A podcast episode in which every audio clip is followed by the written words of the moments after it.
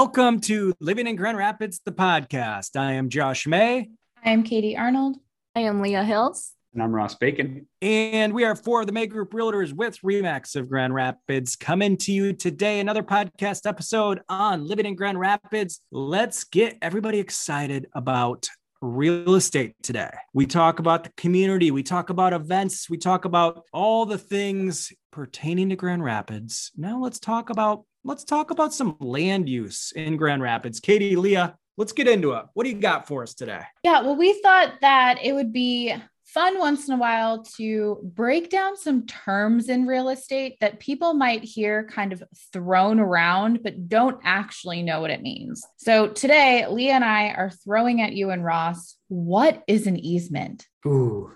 Ooh, get you all excited. Dun, dun, dun. all right, let's do this. So, the general public that's listening, an easement. I don't know if anybody, I mean, what do you think the percentage of the population that knows what that word means? Low. I will say I don't very limited. So I'd say less than 50%. It's kind of, a, you know, it's kind of a boring word. Doesn't get you real excited, does it? Like easement. Well, I'm going to give you the legal definition first, and then we're going to get into, uh, you know, some real life stories of, of what an easement is and how that is important to uh, landowners. But the legal definition is a right held by one property owner to make sure of the land of another for a limited purpose as right of passage. Now, there's got to be an easier definition than that. I would say an easement is a portion of property owner's property that is granting access for passage to another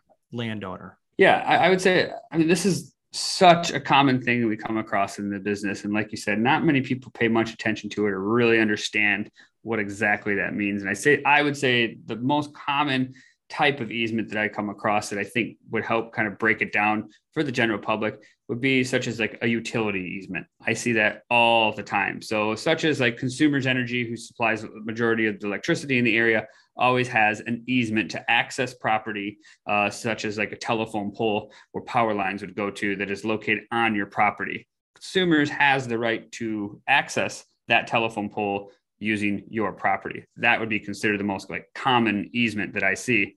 I know, Josh, you've come across uh, a little more complicated easements um, in the past, and I mean, there's just a lot of different types on there. But I would say it's just allowing, granting somebody else access to property on your property.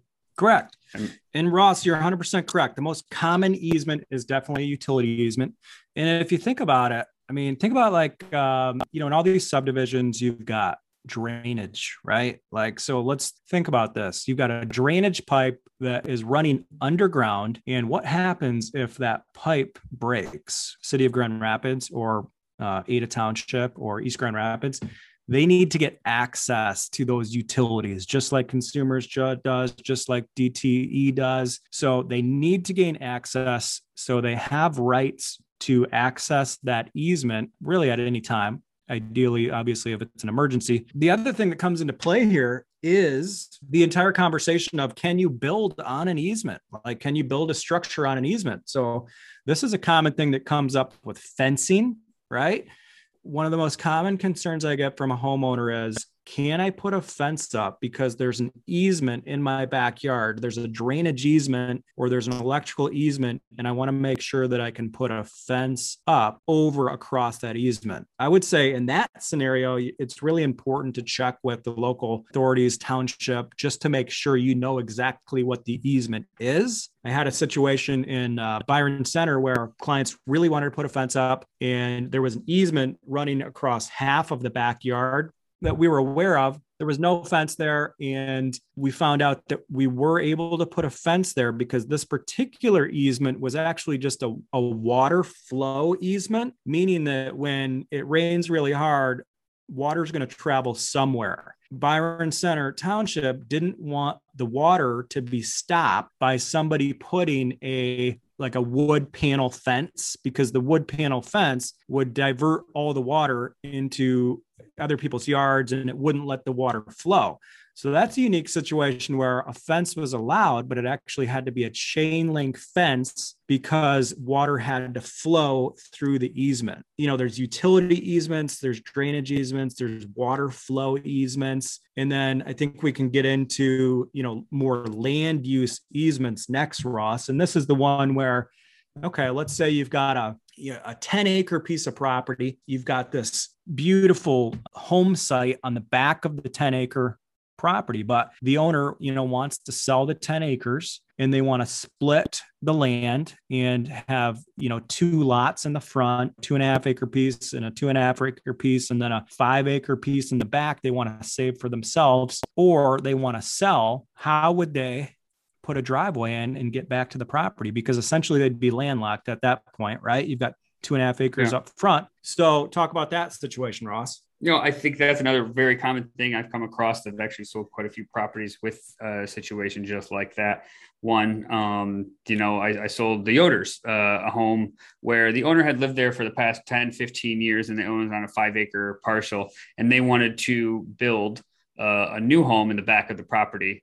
So what they did was they sold the current home they were living in, but then granted themselves before they sold an easement to allow them to put in a driveway to the back of the property to build their new home where it was then parceled off. So I think that's the most common thing. You need to grant, or would you say the, the current owner of the property needs to make sure the easement is in place before the sale? Yeah. I mean, the person that's, I mean, more than anything, you know, the person that's buying the property, I mean, everybody wants to be on, on the same page if where the easement is and if it's uh, officially recorded. So, in order to get an easement, you really need to get a surveyor involved, which is is obviously going to draw the lot lines of the property. Then they are going to map out the easement, and then they are going to give the new legal description for the easement and then that will go to the township. The township will approve that based on you know if it meets the requirements and everything makes sense. But you know there's a process that everybody wants to be aware of. And this is where over the years you know obviously ross and i've been doing this a long time.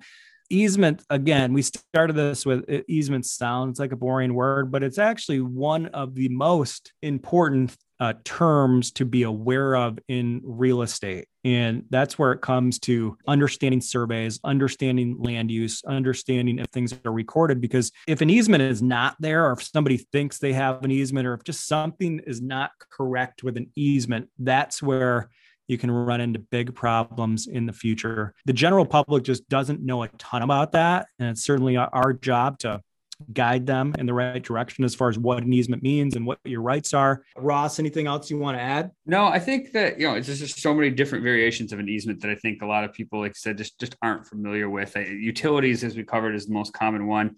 You know, I think another important thing to be mindful of is anyone purchasing a waterfront property. You know, you got a lot of lake homes and lakes where you have homes that are on the lake and then homes that are maybe across the street or tucked back a little further.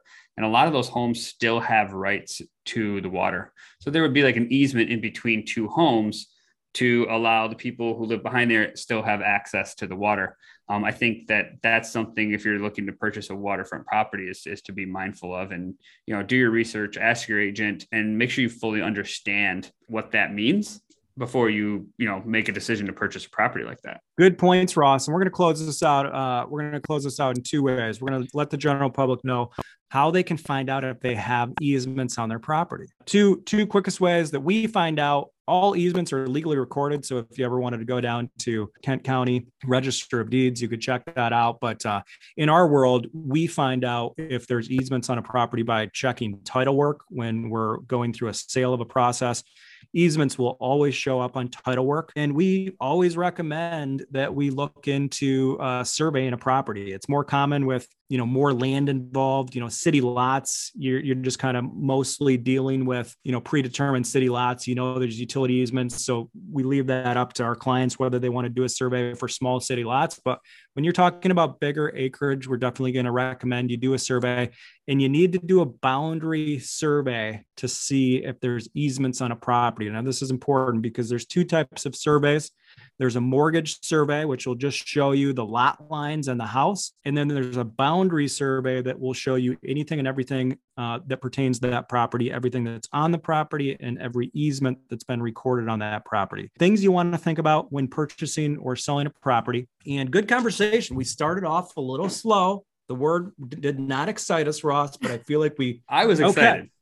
I think Okay. you guys did a great job taking something that, yeah, like, you know, I've been supporting the team for years now and I hear this word all the time, but it never like kind of clicked. And I think you guys breaking it down and sharing the examples really just kind of helped me be like, I, I get it. I get it. I understand what an easement is. So hopefully our listeners feel the same way. Well, thank you all for joining us today. We'll let you guys uh, get back to living in Grand Rapids and have a great day. Thanks.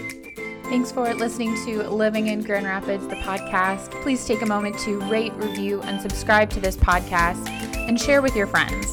You can find us on Instagram at MayGroupGR or online at marketgrandrapids.com.